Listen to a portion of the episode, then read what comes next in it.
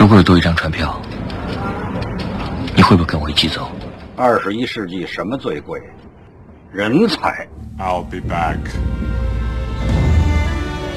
电影研究所，让电影带给你一份信心、一种力量和一段温暖。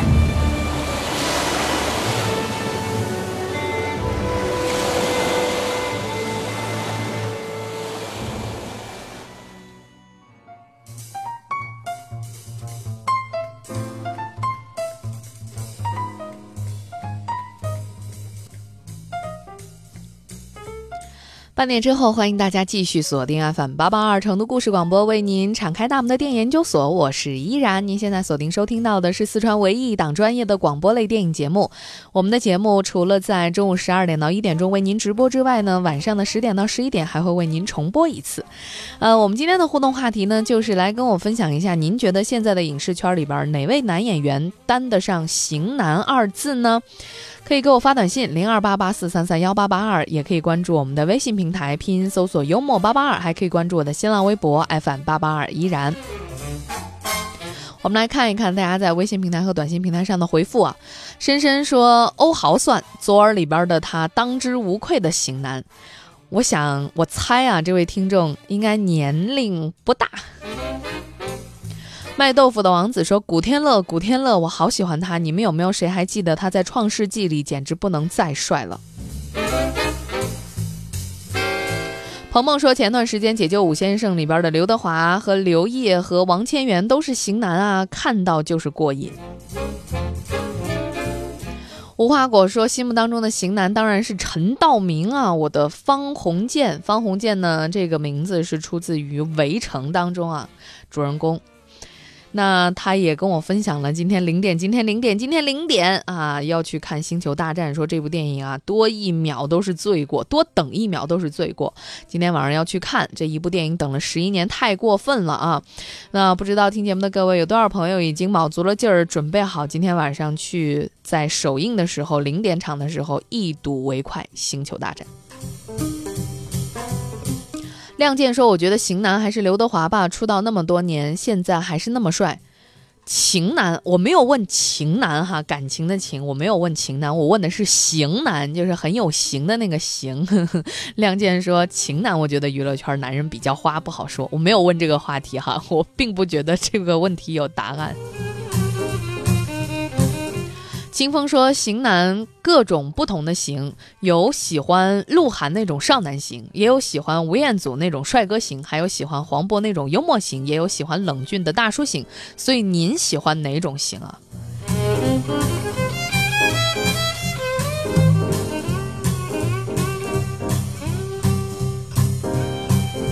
回首说：“型男就是零零七里边的詹姆斯邦德，就这一个人代表了所有型男，他一个人就代表了呀。”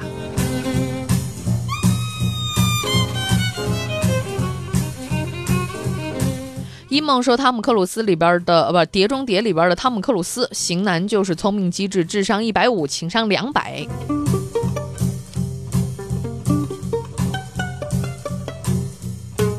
微信平台上，Apple 说：“周润发，周润发型男啊。”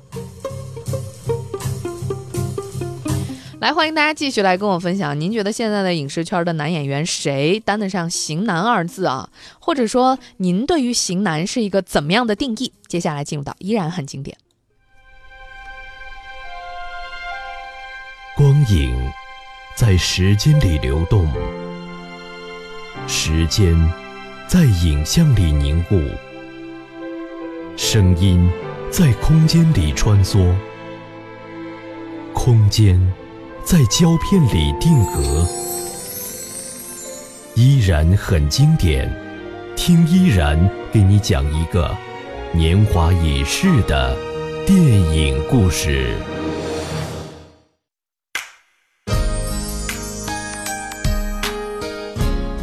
依然很经典。昨天的节目当中，我是跟您聊了聊正在热映的电影《神探夏洛克》。没了卷毛，改梳奔头之后，我觉得夏洛克更帅了。其实很多人迷他，不只是因为他那个来自于大英帝国的这个绅士的气质，还因为他烧脑，他有智商。虽然这个人也很古怪。其实说真的，比起帅，依然我个人觉得男人的形更加重要。但是如何来形容这个“形”字，还真不好形容，很含糊。形究竟是个什么东西？怎么才能让自己有型？哈，它只存在英国男人身上吗？当然不是。所以今天呢，依然很经典，我们就来说一说我认为的大荧幕上的型男，或者说。这两年来，呃，活跃在大荧幕上的型男，当然欢迎大家来补充。呃，如果您还不知道该如何定义型男，听完今天这期节目，您可能就知道了。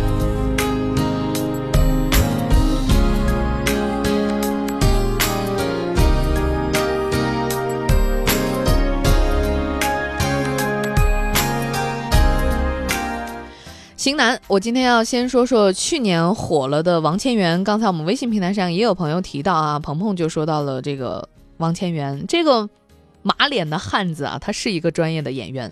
最早他的型其实不是帅，是磕碜。比如说他之前演的电影《钢的琴》，他在里边就饰演一个穷但是活得有滋有味的小人物。在寒冷的飘雪的东北，在学校的操场里偷钢琴不成的他，弹起了《致爱丽丝》，带着那种孤独求败的伤感。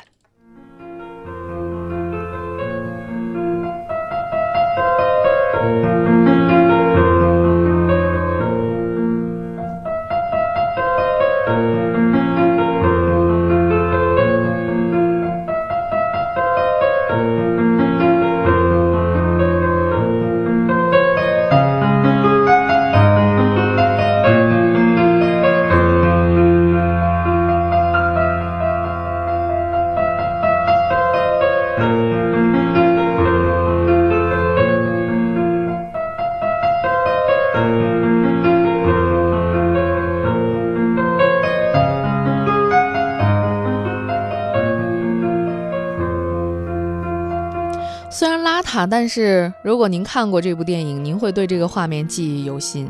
它拍的是很美的。另外呢，在电影《钢的琴》当中，在漫天大雪的夜里啊，王千源饰演的这个人物叼着烟拉手风琴的姿态也无比的孤独。还有他在电影当中开篇说到的那句话：“你少拿幸福吓唬我。”小袁，你带走。陈桂林，我告诉你，孩子跟你是不会幸福的。你少拿幸福吓唬我，小圆很幸福。你少拿幸福吓唬我，你幸福你的，我活我的，女儿我养，幸福我给。所以有时候有形这样一句话就够了。再后来呢，也就是去年，刚才我们微信平台上朋友提到的《解救吴先生》这部电影。虽然呢，在这个荧幕上我们也见过不少的恶棍，但是像王千源这样让人骨子里发寒的还真是不多见。为什么？因为真实感和戏剧感被王千源揉在了一起，他演的真的太真了。他演的不是人，他演的是在垃圾场里边翻垃圾的那个柴狗。王千源，他身上有一些挺邪性的东西，那我就觉得他。真的是这个反派的最佳人选。我没拿到你的卡。这个戏呢，让我找不到这个人的可爱性。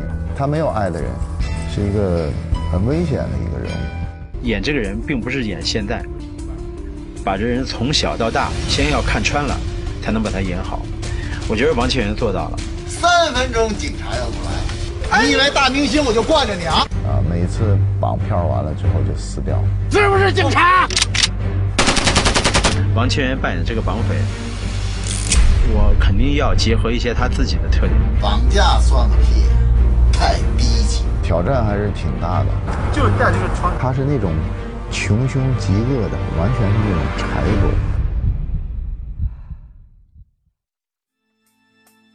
王千源的戏有仇富的坏，手腕也很毒，还有混世的狡黠，还有末路的疯狂。很奇怪的是，还。带着一些看透世事的豁达，可能大家看过一些他的照片，有一张让我印象非常非常的深刻，就是呃露出了八块腹肌，还有人鱼线，身材超棒。为了拍摄这样的大片，王千源可以三个月脱油，七天断盐，三天断水。您觉得苦吗？但他觉得小 case。从事演艺之前，王千源做过很久的裁缝。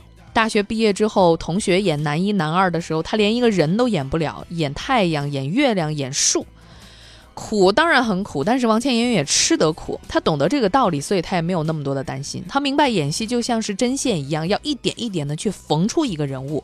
于是，王千源慢慢的缝出了一个个不同的形，让自己变得越来越有型。然后，三十九岁，王千源拿到了影帝。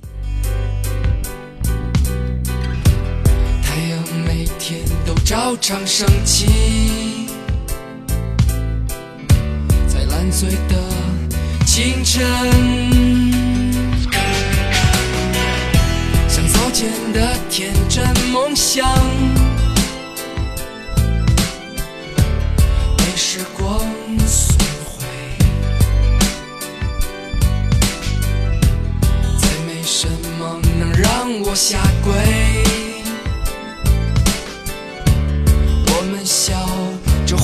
creyendo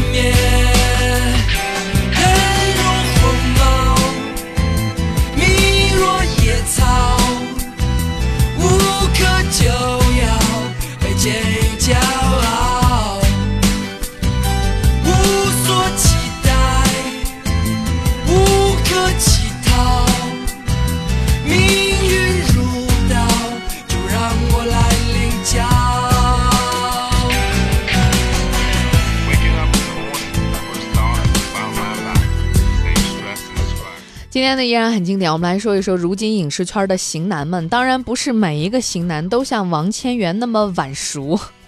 最近呢，这江湖上就杀出了一个鲜肉，他叫做黄轩，《芈月传》里边那个黄公子。依然，我个人觉得他的型在于他的眼睛，他有他特有的那个单眼皮下边的黑色的眼珠子，他会告诉人们啊，什么才叫做真正的直勾勾的盯着你。又让你为我担心。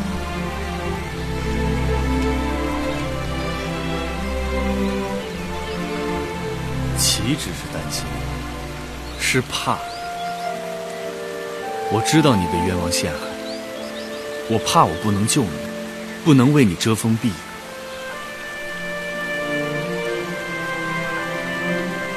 坐下来。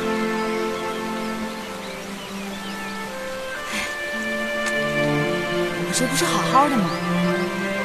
好好的，差点脚都没了。是啊，我若是没了双脚，如何洗衣做饭，如何照顾两个弟弟？还不如死了痛快，免得拖累他人。这是什么话？你若没了双脚，我替你洗衣做饭，我帮你照顾弟弟。且不说没了双脚，退一万步，仅仅脸上一个“道”字，就会吓跑所有人。那就让他们退避三舍，我在这里陪你。你真不嫌弃我丑劣不堪？无论何时何地，何种情景，你在我心里都是貌美如花的。我哪有那么好？你的好只有我知道。我黄歇不求荣华。我想看过《芈月传》的朋友，在看到这一集，听到黄歇这些感人肺腑的告白的时候，尤其是女孩子都会觉得感动不已。其实这不是我们第一次见到黄歇这种深情，呃，这见到黄轩这种深情。在电影《推拿》当中呢，黄轩饰演的是小马，一个瞎子。其实深情不难演啊，但是呢，我们刚才说到了他的形在于他的眼睛，可是眼盲人，那这个瞳孔眼睛他不动。你行吗？嗯，黄轩是行的。他用他的触觉、他的听觉、他的味觉，以及直勾勾的空洞的那个眼神，勾勒出了一个瞎子内心汹涌澎湃的张力。他就演出了那种瞎子是看不见，但是瞎子看得见的是你看不见的境界。但是他最早其实也不是这样的。黄轩曾经是沉迷游戏，考不上中戏，也考不上北电，还眼睁睁地看着自己最亲的人离世，自己却毫无建树。就在他最迷茫的时候呢，他开始吃毒南怀瑾，于是最终跳出了那个低谷。他知道走上演员这条路并不容易。其实黄轩他是可以走偶像派的，他长得还是不错的，但是他不想。他说这辈子最骄傲的事儿就是坚持当了演员。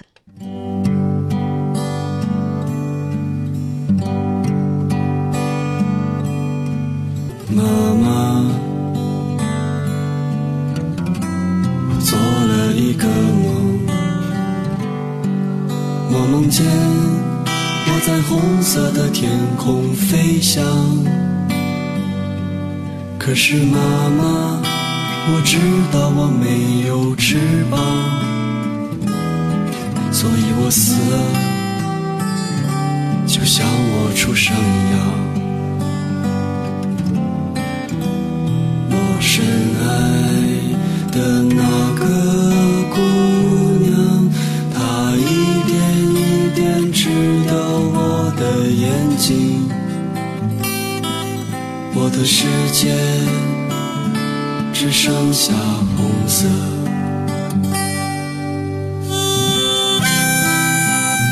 今天呢依然很经典，我们来说一说影视圈最近的一些型男们啊，或者说最近映入我眼帘、被我肯定的一些型男们。那也欢迎大家继续来补充，在微信平台上啊，呃，小白龙说要说型男的话，应该是张晋，《战狼》里的大反派太帅了。小贱铁粉说，依然我觉得是尼古拉斯凯奇，忧郁型的，不过最近好像没什么作品，他最近已经变成了烂片的代表人物了啊。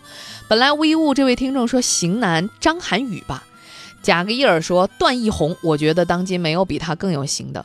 在我的概念当中，而且我采访过这两位，我觉我一直把这个段奕宏和张涵予归为是一个类型的型男，就是男人型、爷们儿型。两位同不同意啊？另外呢，比昂飞梦在微信平台上说，郑伊健是型男，还有胡军、孙红雷和黄贯中。欢迎大家来补充，您觉得在如今的影视圈当中，哪位男演员担得上型男二字呢？”可是我已经忘记了他的名字，忘记了他的模样。接下来呢，型男，我们再来说一位，这位呢叫做亨利·卡维尔。其实，在之前我推荐过他最新的一部电影。嗯，他呢曾经是在《惊天战神》里练出了八块腹肌，又在白昼冷光的时候减掉了八块腹肌，又在钢铁之躯的时候练回了八块腹肌。可是各位，你想想，腹肌啊，它不是走地肌，怎么可能想来就来，想走就走呢？所以说呀，看一个男人对于自己肌肉的态度，就知道他对于人生的是什么样的态度。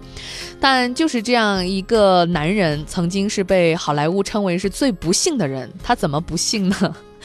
他先是在《哈利波特与火焰杯》被这个罗伯特·帕丁森给顶替了，后来又在《蝙蝠侠》当中输给了克里斯汀·贝尔，之后又在《零零七皇家豪赌》输给了丹尼尔·克雷格，呃，因为太年轻。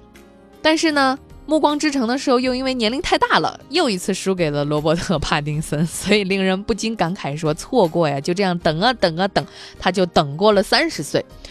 嗯，在这个《超人归来》和《零零七大战皇家赌场》试镜的那段时间啊，亨利会经常看着招兵宣传发呆，甚至还退出了，甚至还萌生了要退出演艺圈的这些念头，好像觉得自己这些年碌碌无为，都白忙活了。之后呢，你知道机遇当眷顾他的时候啊。导演这个扎克施耐德第一次给他打电话，想要邀请他参演《钢铁之躯》的时候，并没有那么顺利，因为亨利当时正在玩魔兽，玩的正起劲儿，所以这个幸运的电话没接到，险些就这样错过了好机会。好在多年沉寂之后，他终于凭借着《钢铁之躯》咸鱼翻身，成为了好莱坞的新男神。在二零一五年，我跟您推荐过他。出演的电影《秘密特工》，他特有的型让配戏的阿米汉默都成为了花瓶。如今啊，亨利已经霸占了很多，甚至是很多国家的时尚杂志、电影杂志的封面。不仅演戏，可是，在演戏之外呢，他也很帅。他演戏之外，很喜欢穿一件毛衣，搭配灯尼绒的牛仔裤，再配上一双鹿皮的短靴。什么英国最帅男人啊，全球最性感男士排行榜上也经常有他的位置。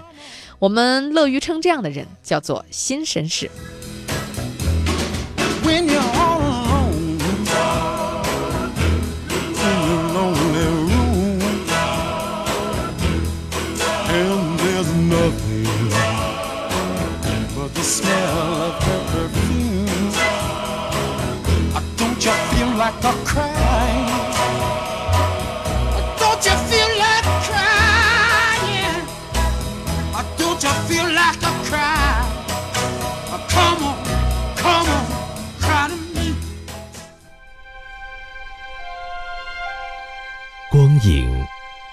时间里流动，时间在影像里凝固，声音在空间里穿梭，空间在胶片里定格，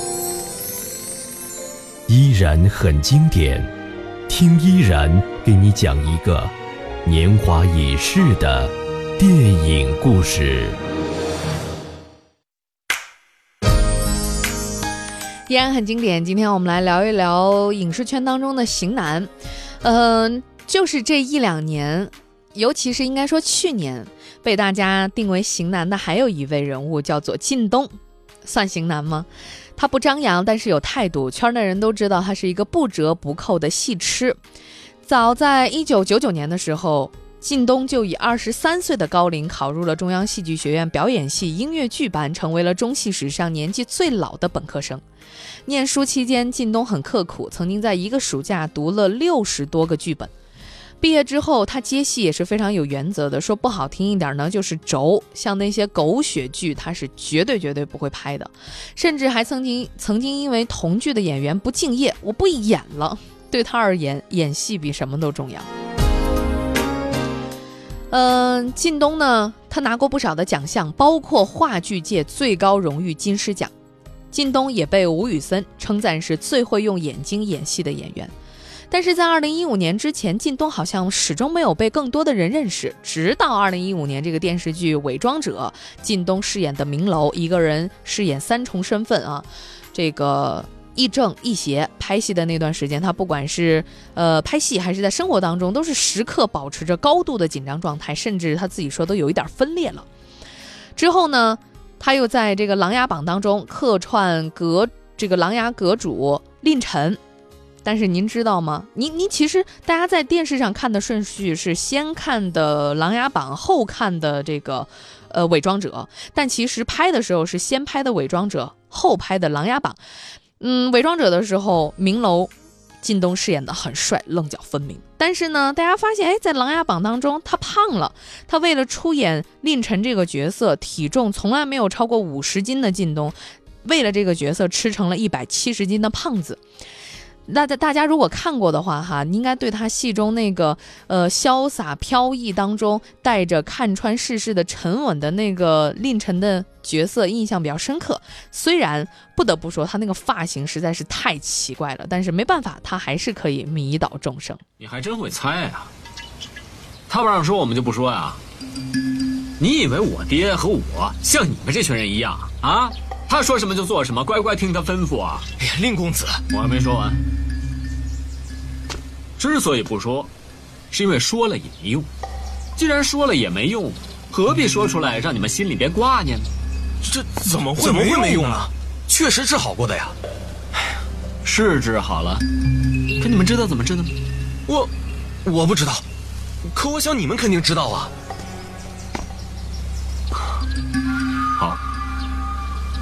你们听清楚了。疗法是记在另外一本书里的，你看那本书没用。需要十位功力精熟和气血充沛之人与之换血，换血之后病人可以康复。但这十个人过程当中不仅痛苦，而且最终会血枯而亡。简单的说吧，拿冰絮草救人就是十命换一命。那我们可以不用跟我说你们愿意。要想找十个愿意给长苏献上性命的人，一点都不难。可你们想过没有，长苏愿意吗？啊？那令公子，能否暗中？不能。你就知道暗中，双方必须得保持绝对的专注和清醒，任何一方不能有所犹疑，甚至可以说是病者主动吸走这十个人的气血。你们都是最了解长苏的人，让他这么干，还不如把他杀了算了。就这样，靳东在二零一五年成成为了当红炸子鸡，但是呢，也被人称为是老干部。三十九岁，靳东也终于红了。我拥有你。其实型男不靠脸，靠演技。今天的依然很经典，我说到了四位。目前这两年堪称是型男标杆的人物，他们都是在这个越来越急的时代活得越来越慢的人，演配角、跑龙套、打杂，这样反反复复，反反复复。其实型就是不再叫嚣改变世界，而是永不违背内心，在顺境做一个能吃香的喝辣的人，在逆境做一个能吃苦忍气的动物，始终严守自己的态度和骄傲，也始终平视每一个人，不管他是弱者还是强者，这叫做新绅士。他们告诉我们，行无关学识，无关长相，关键是一种生活的态度，发自内心尊重他人，在瞬息万变的世界只做自己。其实听节目的各位，您也可以做到。我总是由于时间关系，今天节目就到这儿了，感谢各位的持续收听，祝大家周末愉快。下周一中午十二点我们再会了，拜拜。天空中虽然飘着雨。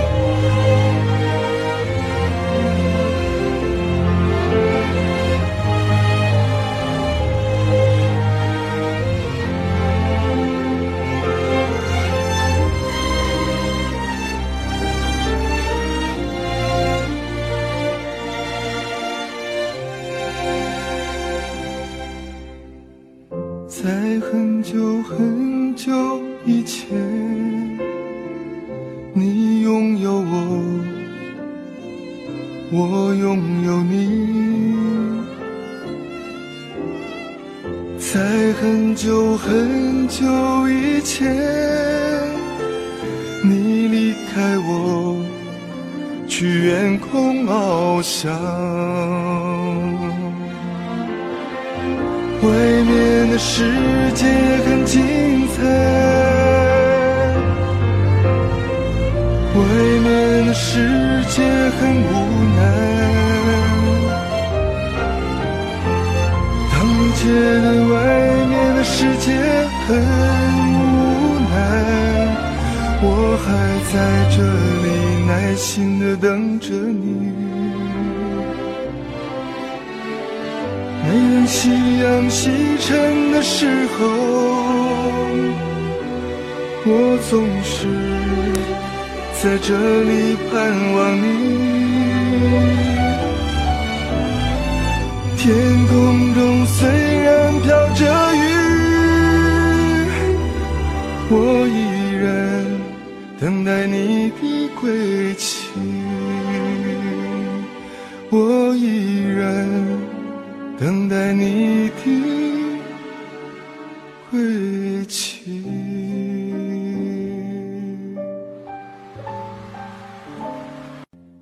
在很久很久。以前，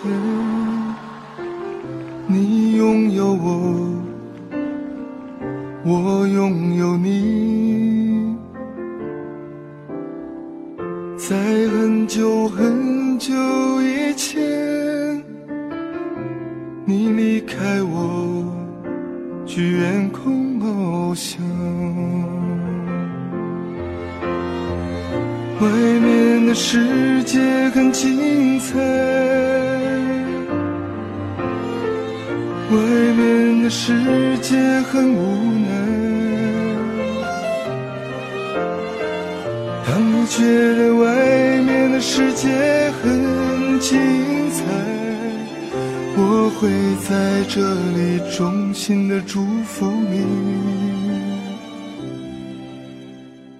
每当夕阳西沉的时候，我总是。在这里盼望你，天空中虽然飘着雨，我依然等待你的归期。